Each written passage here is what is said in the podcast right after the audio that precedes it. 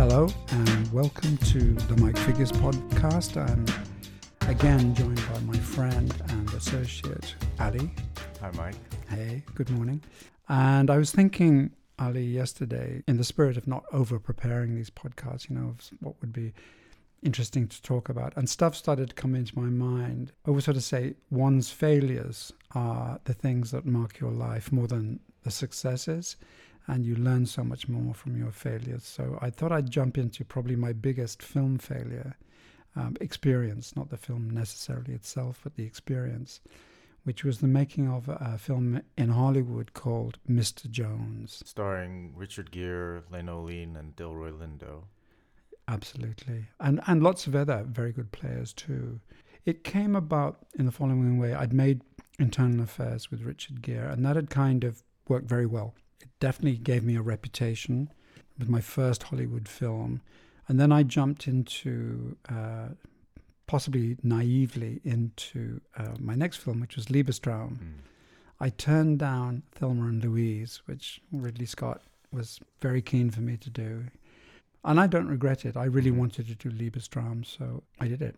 And for better or for worse. And obviously, it, it was a bit of a disaster in terms of how it was perceived by the public. And, I, and one of the things I was thinking about was to differentiate between personal success and failure and and the other kind, which is when you try and do something and you fail in your effort to create the film. So in the case of Liebestraum, I didn't feel I failed. I loved that film. Unfortunately, people didn't agree with me. you know, my audiences, the critics, and so on, did not agree. But the film's still out there, and it I think it's one of Mark Kermode's f- favorite films of mine. Yeah, it is. And he always talks about it, and it has its own little fan club, so it was worth it. But anyway, I then kind of I kind of meandered for a while looking for my next film. I got involved with production um, with Al Pacino, which mm. was a fantastic experience, but the film never got made. You do have to share your stories about that someday. Well, I, I, mean, Al deserves his own podcast, and, and it's a it's a delightful story. My my my romance with Al Pacino, and then Richard Gere, we'd become friends. Mm. He contacted me and, and sent me the script of Mr. Jones, and I it did appeal to me because mm-hmm. it was pretty dark, and and the theme was bipolar mm. uh, and uh, manic depression and at that point, everybody, Eric Roth had written mm, the first yeah. screenplay. It had substance. It was about something real. The more research I did, the more enthusiastic I was about making a film that would highlight this this disease and talk about it in a way that in a way that films can and, and maybe help things, you know. So I, I did I jumped in. I was given an office on the on the lot and yeah, it was a proper Hollywood kind of setup. And we started mm. casting. It was an interesting process casting because I actually went to Sweden to see Lena Olin in. Ingmar Bergman's production of Miss Julie. Wow. Yeah. Um, I didn't think it was very good, I have to say. it was very uh, theatrical, very uh, 19th century, and very mannered in a way that Albert Finney always talks about dandruff acting, that thing when actors self consciously brush their clothes and straighten their cuffs. And there was a lot of that kind of acting going on. But Lena Olin was very interesting. And I, and I really pushed for Lena to be in the film. Um, she wasn't really known at the time in, in Hollywood, was she? I think she'd done a film with my friend Paul Mazursky. Oh, okay. Uh, called um, something, A Love Story. Uh, but no, she wasn't known. Mm. Um, she had an agent uh, and all the rest of it. So I really, really, really pushed to get her in. I think, you know, I was still the point when I was thinking, let's get the best actors. You mm. know, I did meet some very interesting American actresses, but I pushed for Lena. Um, and so we, as we got closer and closer to uh, production, um, and we were looking at the script and so on, I had my first meeting with a character called Ray Stark. Legendary independent producer. Uh, I guess by this time he'd be in his early 70s, right? Yeah. And he'd done films like Funny Girl and West Side Story and The Misfits with Gable and Monroe. So amazing sort of credentials, yeah. right? A Hollywood legend. Yes. Uh, a lunch was set up between me and Ray Stark for us to meet each other. So it was kind of a tricky situation because the film was being made at TriStar Mike Medavoy was the head of TriStar, but Ray Stark, as I later discovered to my cost, was really the godfather. He, was- kind of ran things. he ran everything, Okay. and everybody kowtowed to him. You know, I don't remember where we met, but we maybe we even met at his house. I can't remember. I blotted so much from my mind about Ray Stark now. But the one thing I do remember about the lunch, obviously we talked about the script. Now let me describe him. He looks like Mr. Magoo. He's got thick glasses. He's got a mean little face. He's Mhm. a little fella. hmm But you know, as soon as you meet him, he's very powerful and he's very mean, right?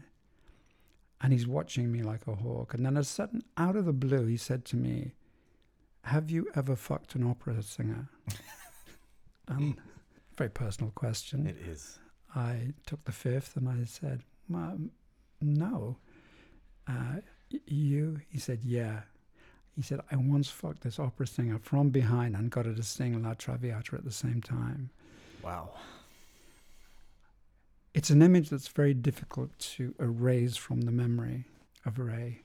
I was forewarned. I thought, wow, he's he's a tricky guy. He's a dirty little guy. But maybe that's his wacky sense of humor and I don't get it or whatever. But anyway, we jumped in. Immediately there were problems, and I'll jump over those quite quickly.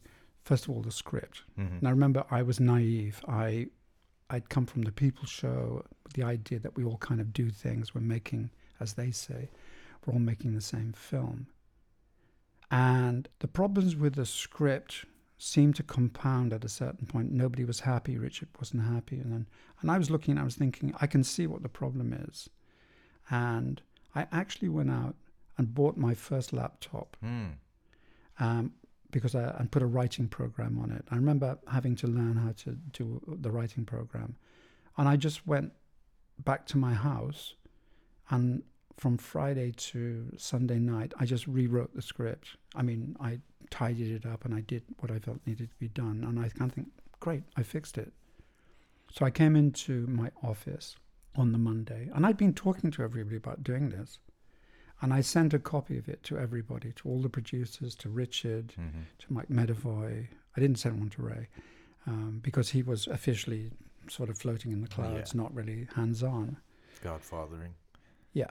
So then um, I didn't hear anything. It was a Monday. So come Friday, I haven't heard a word from anybody. No one's even acknowledged that they got the script. And then finally, it became clear to me. Someone explained, you know, you weren't commissioned to write the script. You don't have a contract.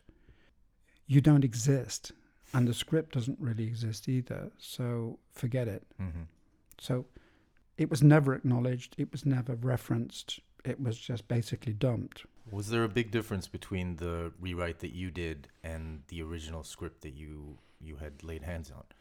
You know, it was more a question of sequencing. Like this scene maybe would be better there. Also, because I was the director, Of course. uh, I wanted to start putting my my spin on it as Yeah. well. And I, to me, it was just like I'm just, uh, You were the decision maker. yeah. And I didn't think anything was wrong with that. And I, you know, th- this was a big learning curve all the way. So then um, we then proceeded, and we got closer to starting. We started building the sets. I I used a lot of the crew that I'd used before on Liebestraum. Mm-hmm. Same DP, the same production designer, I think the same first assistant, Mhm. and uh, uh, we found locations in San Diego, and and we started shooting, and that's when everything started to go horribly wrong. Hmm. You had a budget on this film, a good budget, didn't you? Hollywood film, no Yeah. problem. Yeah. You know, there was never a problem with the money. So where did where did you feel that once production started, things started to go wrong? Pretty much as soon as they started to see dailies. So the story was about a bipolar, manic depressive who was a brilliant musician Mm-hmm. who, when he was high, was the most attractive person in the world, Richard Gere. Mm. You know, could do anything, play the piano, ride a motorbike, you know, seduce women, Mm-hmm. go on a spending spree, all the bipolar traits. And then suddenly, when you hit the decline, Mm-hmm. and it can be overnight, I read the clinical, the, the Bible on, on Yeah. bipolarity. You, you drop like a stone. The statistics for suicide were terrifying. The other statistic that had popped up, and this was relevant to the script, was in the script, he has an affair with his therapist, played, Yeah. played by Lena Olin.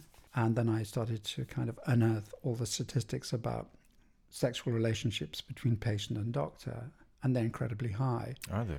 Well, the whole point being that they're not monitored, they're incredibly intimate. You're spilling your guts, you're crying, and then there's a mother or a father figure, and the mutual attraction often is overpowering. So I started to shoot, Mm. um, and with my production designer DP, you know, he's in a state mental hospital, so I didn't make it like a real state mental hospital, but I, it wasn't the most cheerful place in the world, Mhm. and that was the first problem, that they hated the look of it. It was too depressing. Mm. I think Mike Medavoy said, you know, maybe you should repaint the set. I don't mean literally, I mean metaphorically. And I thought, well, what does that mean, you know? And then the first of the notes started to come from Ray Stark.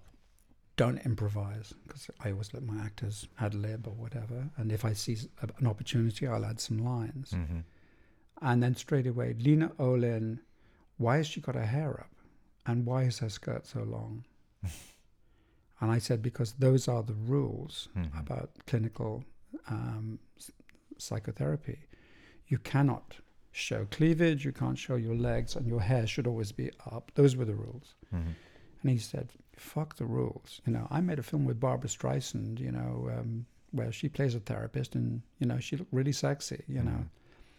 And then he started to put pressure on Lena Olin's agent Right. and say, you know, your client doesn't look good in Mike's film. You know, he's not letting her be sexy and, you know, she's not going to get any work. Mm.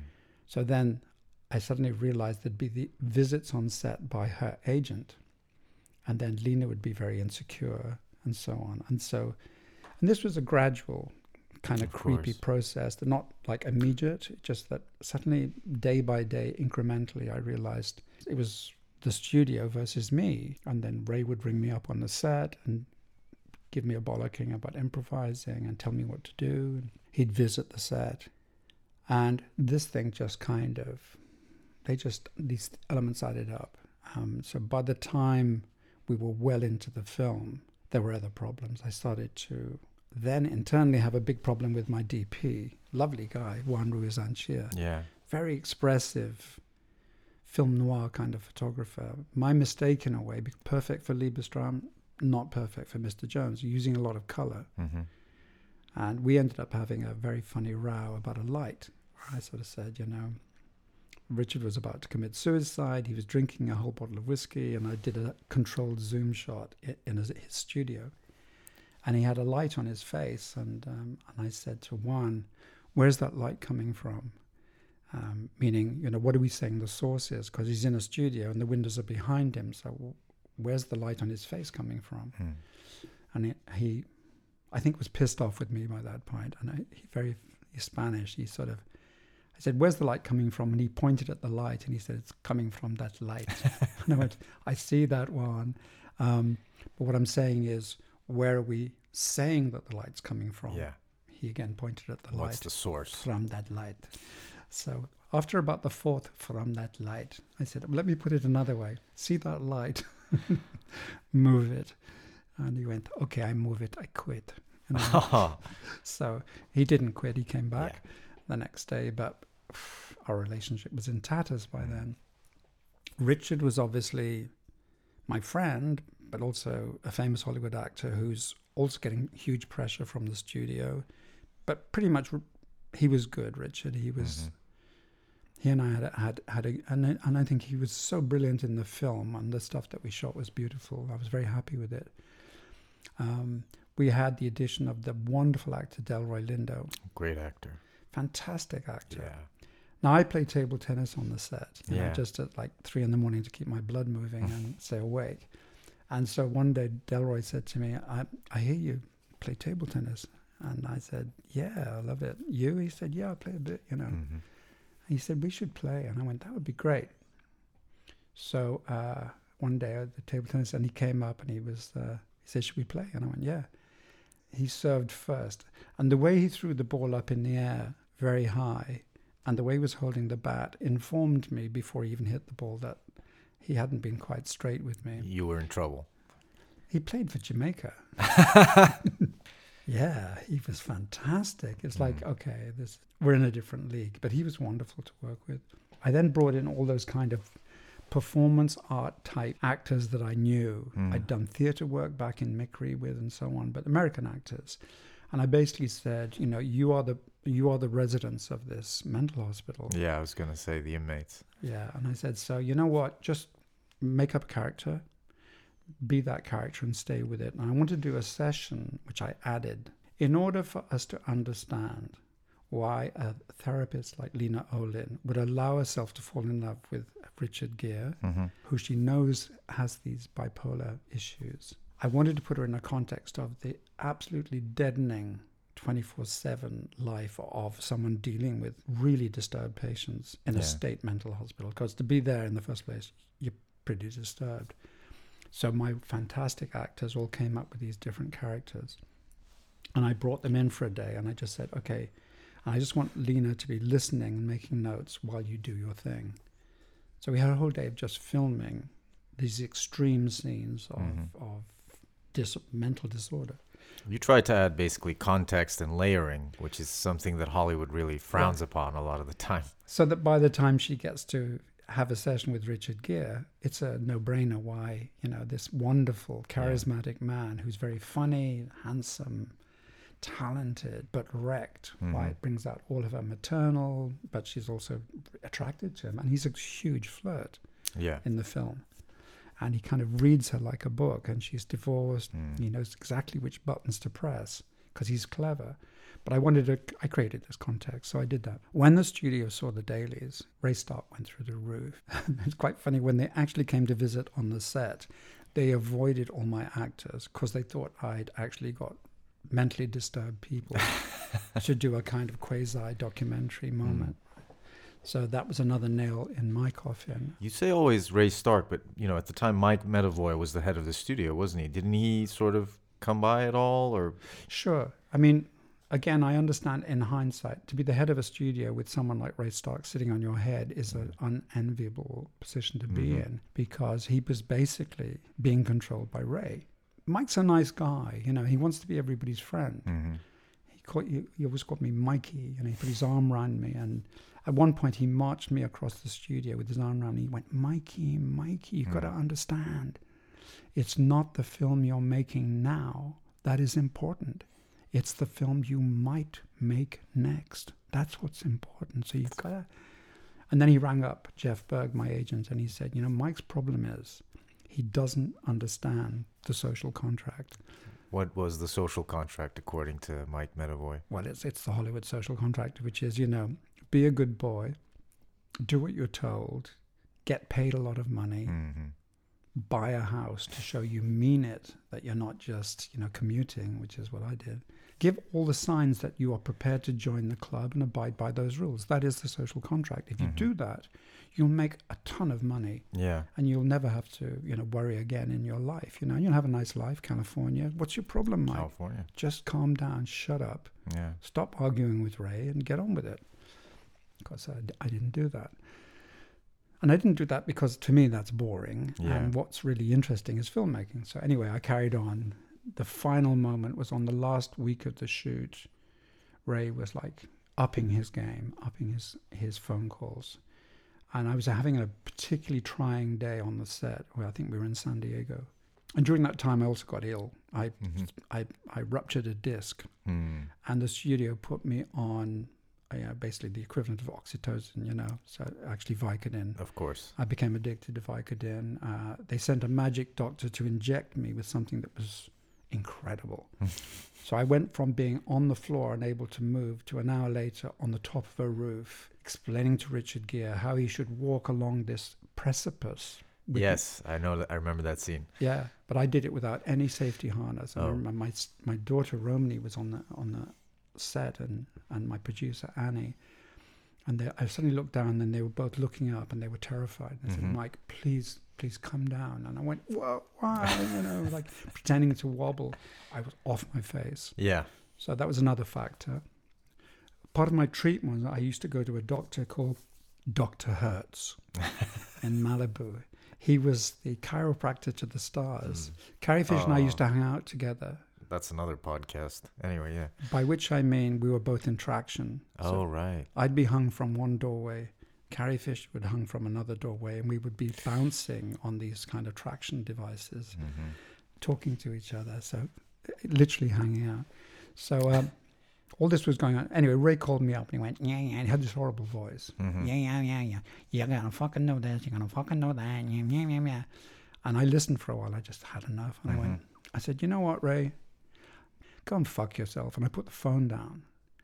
Somebody overheard it and said, you didn't just say go fuck yourself to Ray Stark. And I went, I did. And it felt good. He went, might feel good now, but he's going to kill you. hmm And he, you know what? He's not in a hurry. He'll get you. Absolutely correct. Yeah. I finished the film, I went back to England, I edited it. I had an editor, this woman who'd edited, you know, a film for Bertolucci, was supposedly my friend. Ray Stark got to her eventually and literally bribed her. hmm He said, ah, I know you want to make a film yourself. I'll give you a film to direct, but secretly I want you to do what I tell you, not what Mike tells you. So all this was going on. It was horrible. One of the producers came over and he wept and he loved it and he was just mumbling, Oscar, Oscar, Oscar. You know, this is a fantastic film. It was. It was a very good film. I'd kind of put Ray out of my mind. As one would do after such a traumatic, stressful experience. Yeah. Well, like, you know, I was working on the basis that if you then deliver something kind of great, then those differences would be shelved in in the common good of the film. yeah. How naive. People have long memories, I think, in Hollywood. well, that's all he had by then. so then I had to go back to Los Angeles and show the film. And again, it was one of those um, moments where you screen the film, all the executives come in, private screening room, obviously, state of the art speakers, huge screen. Richard was there, all the producers, the writers. they watched the film, and when the film finished, there was complete silence, and nobody would look at me. Ray Stark was there, Mike Medavoy was there. I think Mike said, "Let's go to the conference room." So we all kind of got up to go to the conference room, and then on the way there, Ray Stark literally grabbed Mike Medavoy and he said, "Come to my office," and he pulled him away. And Mike said, "Oh, you guys go ahead. I'll see you there." Mm. So we went to the conference room and sat there in silence. I mean, normally people, if they hate the film, they go, "Wow, the cinematography was something. I love the score." Not a peep. hmm Literally silence, and including Richard, and you know, everyone was just sitting there. Obviously, it wasn't good. They So- didn't like it. They weren't saying anything, and it's not a question of they liked it or they didn't like it. There was a power thing going on. So finally, the door opens, and Ray and Mike come in, and Ray is grinning like he's it's the happiest I've ever seen him. You know, he's so happy. Mike looks dejected and really unhappy. And we sit down, and then Ray just looks at me with this big, huge grin, and he kind of goes, "Well, it's a piece of shit. It's a piece of fucking shit." And you know what, Mike? There's two things going to happen. I'm going to give you notes, and you can cut it exactly as I say, or you can leave, and I'll get someone else to do it. Your call. So I absorbed that. I mean, it's not to say I wasn't expecting something, but it was pretty to the point. Mm. And then uh, I thought about it, and I said, actually, can I raise an issue with you, Ray? You know, when I looked at my contract last time, I saw a thing that said executive decisions about the cut. And remember, this was my, my director's cut that I was giving them, and technically I had another chance. You deliver your cut, and then you can, you know, they yeah, yeah. It's usually that's how it works. You Yeah. give them a cut, and then you sort of cut it a little bit more. based on their notes or Yeah. your mutual notes or whatever, and then you deliver a second cut. Yeah. So I said, last time I looked, and that executive decision rested with Mike Medavoy. And Ray just kept on smiling, and he said, What do you say, Mike? And Mike didn't even look up. He just went, I refer my decision to Ray. And he just abdicated his head of the studio. Yeah. He just abdicated. Yeah, and it's someone, you know, he is someone with a, you know, because he, he was with UA in the 70s and with Orion Pictures in the 80s. So Mm. this is someone who had like a big track record in film. But someone who also understood the Yeah. social contract. Yeah. I mean, never a, a truer word spoken. And I often, when I'm driving, I ponder on that, the social contract. Yes, they were right, I was wrong. Mm. The, the next part of it, which lasted well over another year, Mm. of, I, I hung on. I then discovered that Gabriella, my Italian editor, had betrayed me hmm because the next screening I did a recut and I thought, okay, I'm trying to save this. I sat down in the row and I said, Where's Gabriella? Where's my uh, editor? She went, Oh, she's taking a vacation in Costa Rica. I went, my editor? Okay. And they started um, playing the film, and I went, just a second, can you stop the film? The reels are in the wrong sequence. And someone said, no, they're not. This is the new cut. Mm. And she had totally, totally betrayed me. And I've never spoken to her since. I've never seen her since. They then brought in another editor. Mhm. They then brought in legions of rewriters, Mm. paying them huge amounts of money just for one funny line to try and make the film, in their opinion, watchable, you know, not too dark. The trailer. Again, lovely Mike, you know, at one point rang me up and he said, Mike, I'm going to send you over the trailer we're cutting so you know the movie you're supposed to be making. and they'd got something like Aerosmith to do a kind of wacky pop song, Oh which was a bit like kind of, he's wacky, he's crazy, he's a lot of fun, but he's not dangerously ill. Now that was the tone of the Yeah. of the thing. I still persevered, and we wrote some new scenes, and we went and then did a reshoot, quite Mhm. an extensive reshoot. You directed the reshoots. Yep, I stayed with it. Yeah. Although we now had a new editor who was a lovely guy, but unfortunately was being paid by the studio to come in and work for them. Yeah. It was made clear to me he did not work for me anymore. hmm That's an odd situation as well. They f- got rid of the music. Boom, you know. Yeah. They tried lots of variations. Um, and then, yeah, it just got worse and worse. There was another preview. They promised me that uh, they would defend me. The other people sort of came in and sort of said, okay, we know Ray's been horrible to you. You know, people who've now become very, very big executives in Hollywood Mm. were rising stars within TriStar at that point. And they said, We're going to do another reshoot, but we're not in a rush, so don't worry about it. You know, we want to get this right. We want to make the movie you want to make. and then what happened was I needed to work. So Mm. again, with Ridley Scott, I ended up doing the Browning version with him producing. And the Mm. minute I signed the deal to do the Browning version, they jumped in and said, Oh, we've changed our mind. We're going to do the reshoot now. And they brought in a British director who I find hard to forgive called Jon Amiel. Oh, and yeah, yeah. He'd done The Singing Detective, and he'd done a film with Richard and Jodie Foster. Sommersby. And I did actually talk to John and just say, I'd rather you didn't. And he, in his arrogance, he even recut the film hmm without ever looking at the dailies or anything. So he said uh, he took over the film Mm. um, and became the de facto director, editor, whatever. So the final part of this story, which is quite funny, they then reshot, re-edited, rescored, did the whole nine yards. I was considering taking my name off and doing Mm. an Alan Smithee. Alan Smithee. That's suicide in Hollywood. It is. because they'll never forgive you. You know, and I was d- dissuaded. Yeah.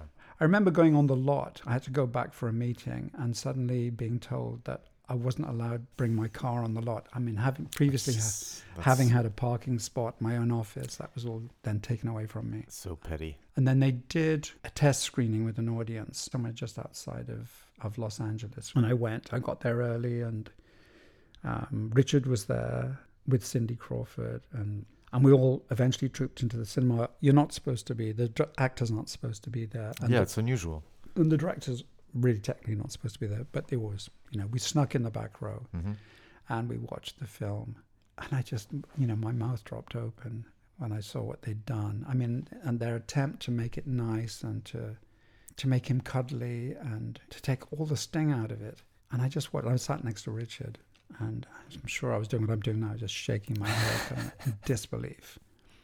And finally, just before the film finishes, somebody taps you on the shoulder and said, "You should leave now, okay? Because Yeah. you know the audience are going to see you." So we got up and we were led out by somebody in the dark through a side door, through another space with curtains and so on. And Richard looked at me and he said, Well, what do you think? And I went, Richard, it's really sad. I think you've gone from being almost a cert for an Academy nomination into being, this is a fucking joke. hmm And he went, That is so unfair, you know. And then somebody went, Shut the fuck up. and I realized we were in the next cinema. Yeah. there was a curtain there, but in a quiet part of another screening altogether. And we were having this very public conversation. So then they did the, you know, the test cards and all of that, and we waited.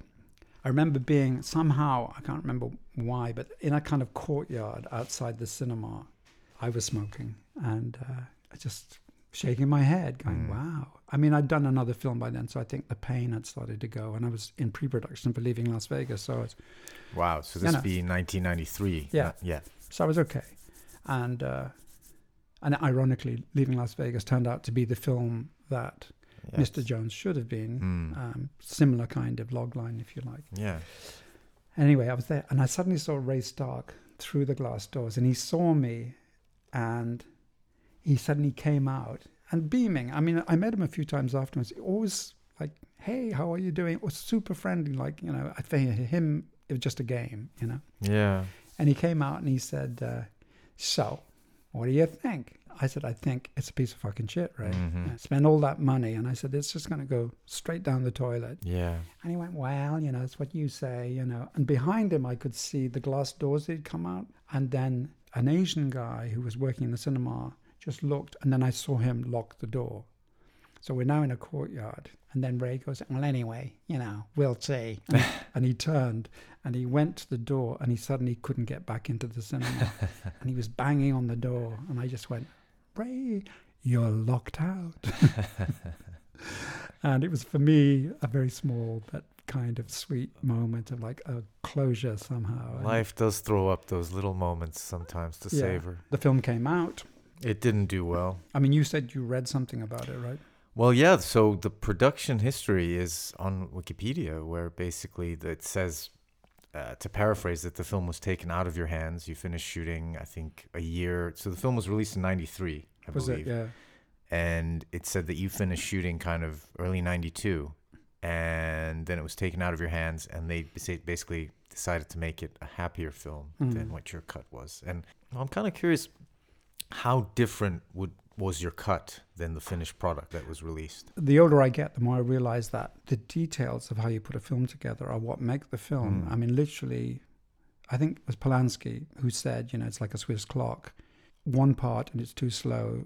You take one part away and the film will stop. And getting it right is really what filmmaking is about. You have to listen to the audience when, you know, the audience are responding negatively or going to the toilet or whatever. You kind of go, clearly this, this is boring for them. So by the time you add in a score, that would make huge amount of difference. So when I'd done the score with my uh, with Anthony Marinelli, who I'd you know worked with on Internal affairs, yeah. and then later on on on a bunch of films, Anthony's a fantastic guy to be partners with. hmm We'd done a really beautiful score, I think, and they'd put on a kind of orchestral score. By Maurice Jarre. Yeah, great composer, Uh, you yeah, know, but not right for this. You not know, right for this. I remember getting a note at one point from Mike Medavoy going, How about we do a hang gliding scene with Richard Gere?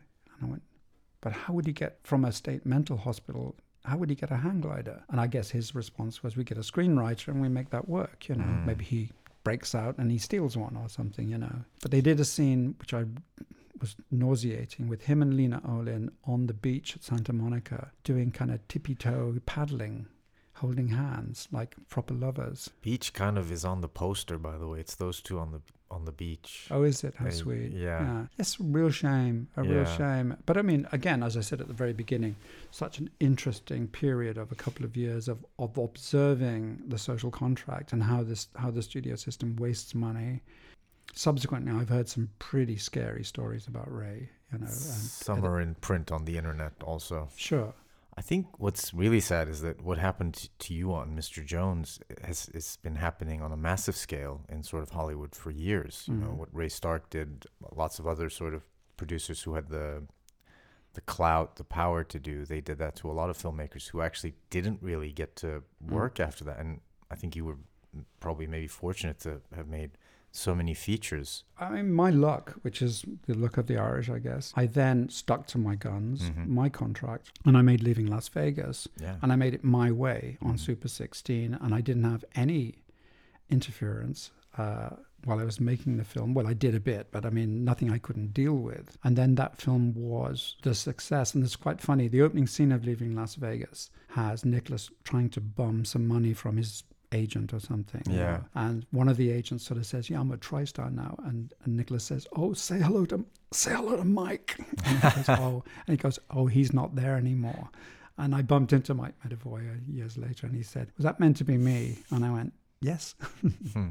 And I think that then gave me, you know, a, an extended shelf life after leaving Las Vegas for a couple more movies, you know, which before I decided to pack my bags and come back to England. But Well, that's actually another interesting point that I wanted to touch on. So you, you said that you commuted. So for a good 15 years, you were making films in Hollywood. Mhm. Uh, why didn't you sort of decide to sort of just not settle, but buy something there and sort of have a place where you could go stay? Because you were, all, you know, you were going there. You made, I think, eight or nine features out Mhm. there. I guess I never, never really intended to live there. Yeah. I just liked working there. Um, and it was a different universe too.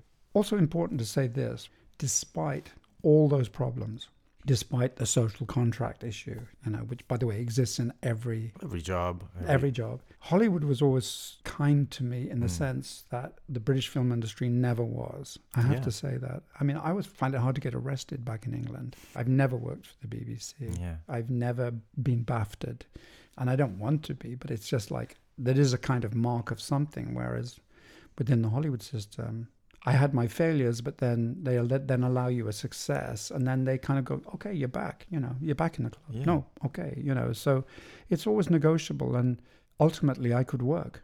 Know, as you say, uh, I don't know how, how many films it was, but I did. I worked consistently for that whole period.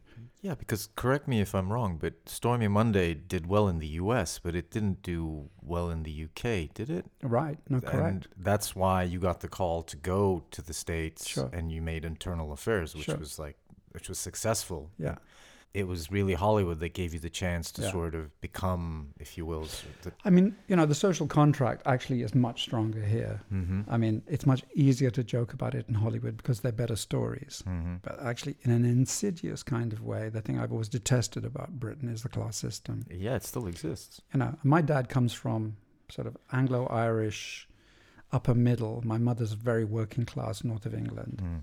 And when I came to London, I was constantly made aware of and pointed out to me that I was from the wrong class. I'll give you a very good example. When I Mm. did the Browning version with the lovely Greta Scacchi, who Mm. became a you know a great friend, and she told me that when she decided to do the film, she was talking to some friends and posh friends, and this man said, "Oh, that's wonderful, Greta, and who's directing it?" You know, and she said, "Oh, Mike Figgis." Mike Figgis, but he's not one of us, and meaning he's not an old Etonian. So I've always detested that side of our culture, and it's not like it's ever going to go away. It's so ingrained.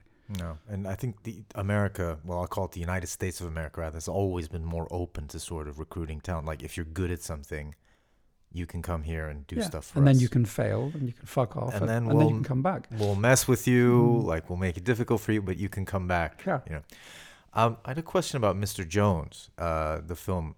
So, do you think maybe if it weren't such like a mainstream studio picture that you, because and you alluded to it a little bit with leaving Las Vegas, that you may have been maybe more successful in making something about bi- bipolar disorder? Because I'm thinking about the era in, w- in which it was made was early '90s. It hadn't been really mental illness. Maybe hadn't really been treated properly on screen in a big uh, studio picture. Maybe still hasn't, by the way. I don't know. Well, it's an interesting question. You know the uh, the Silver Linings film, you know, Yeah, Silver Linings Playbook. which is about, Yeah, he's Bipolar. bipolar. Yeah, yeah. Yeah. It's David O. Ah. Russell, I think, right? and he's a tough, edgy filmmaker, Mm. but that's a soft movie. Ballroom dancing and you know happy ending and Mm. you know dysfunctional families. So it's like it's a kind of slightly dark social comedy. Whereas the ending of the original Mr. Jones is pretty dark. She talks him off a cliff and basically says, you know, you have to recognize it's a disease and it can be treated. And his point being the classic response, which is, I love my highs. And I, don't, I don't want to take lithium and I don't want to be neutralized. It was a dark statement. I don't think, given the pedigree that was brought to the film with, with Eric Roth, for example, and Yeah. you know, so Eric is a very, very good writer, but he writes a certain kind of Hollywood film. He's not Ken Loach, Mm-hmm. and nor, nor does he want to be, nor do they want to make those kind of films. So they're making entertainments. So well, Hollywood, when they mess with serious issues, sometimes problem because it's like how how far are you going to mess with it? And the answer is not that deep. Yeah, I think the era, like for example, I, I, you know, when you mention sort of films about mental illness, the one obviously that comes to mind is One Flew Over the Cuckoo's Nest. Yeah. Where I mean, Jack Nicholson's character isn't crazy, or I'm sorry if I'm using No. the wrong term here, but a lot of the other characters are. But that was made at a time where anything kind of went. You know, well, you got Jack Nicholson as a and as also a, you got Jack Nicholson. as a major force, and it had been a play. Yeah, that's right. That's and right. Ken is it Ken Kesey Ken Kesey. had already established himself as a major kind of social figure, so they weren't gonna and directed by Milos Forman. Milos, you know, so the pedigree is very different. Yeah. yeah. And also, it's that time, you know, going back to that book I told you about, you know, Great goodbye. the Great Goodbye, where you have people like Bob Evans and producers uh, have a have a great period now of being maverick and and following. And I think also um, Michael Douglas. Michael right? Douglas and Saul Zaentz. It was Yeah. those two. Yeah. So you know, some interesting, you know, like edgy people kind Yeah. of involved in the project. By the time we get to my period, it's all gone very controlled again and, and soft. Yeah. And, and you still have Ray Stark in his impotency, still kind of wanting to piss on the tree Mhm. uh, and be and be a mark. I'd have loved to have seen your version of it though. I mean, I screened it um, for a bunch of people at a writers' conference, uh, chaired by Agnieszka Holland, who's, Mm. who's I adore, but Yeah. she she's incapable of lying. And she sort of went, "It's not that great, Mike." you know, everyone's going, "Oh my God, this masterpiece!" She's going, "You know, it's still got a lot of problems in it." You know, and I went, "Yes, oh yes, thanks, Agnieszka," you know, uh, and it did. But I mean, that was my first cut, and one would have hoped from there to tighten up and tighten up. I think it would have been a better film than the one they released. I think it would have had more integrity and would have done more for for bipolarity and, uh, and people who suffer from that. So I think we're running out of time. Thanks, Ali. Thanks for having me, Mike. What should we talk about next? Sound and film, New Hollywood, Las Vegas, Browning version, top tens. Top 10.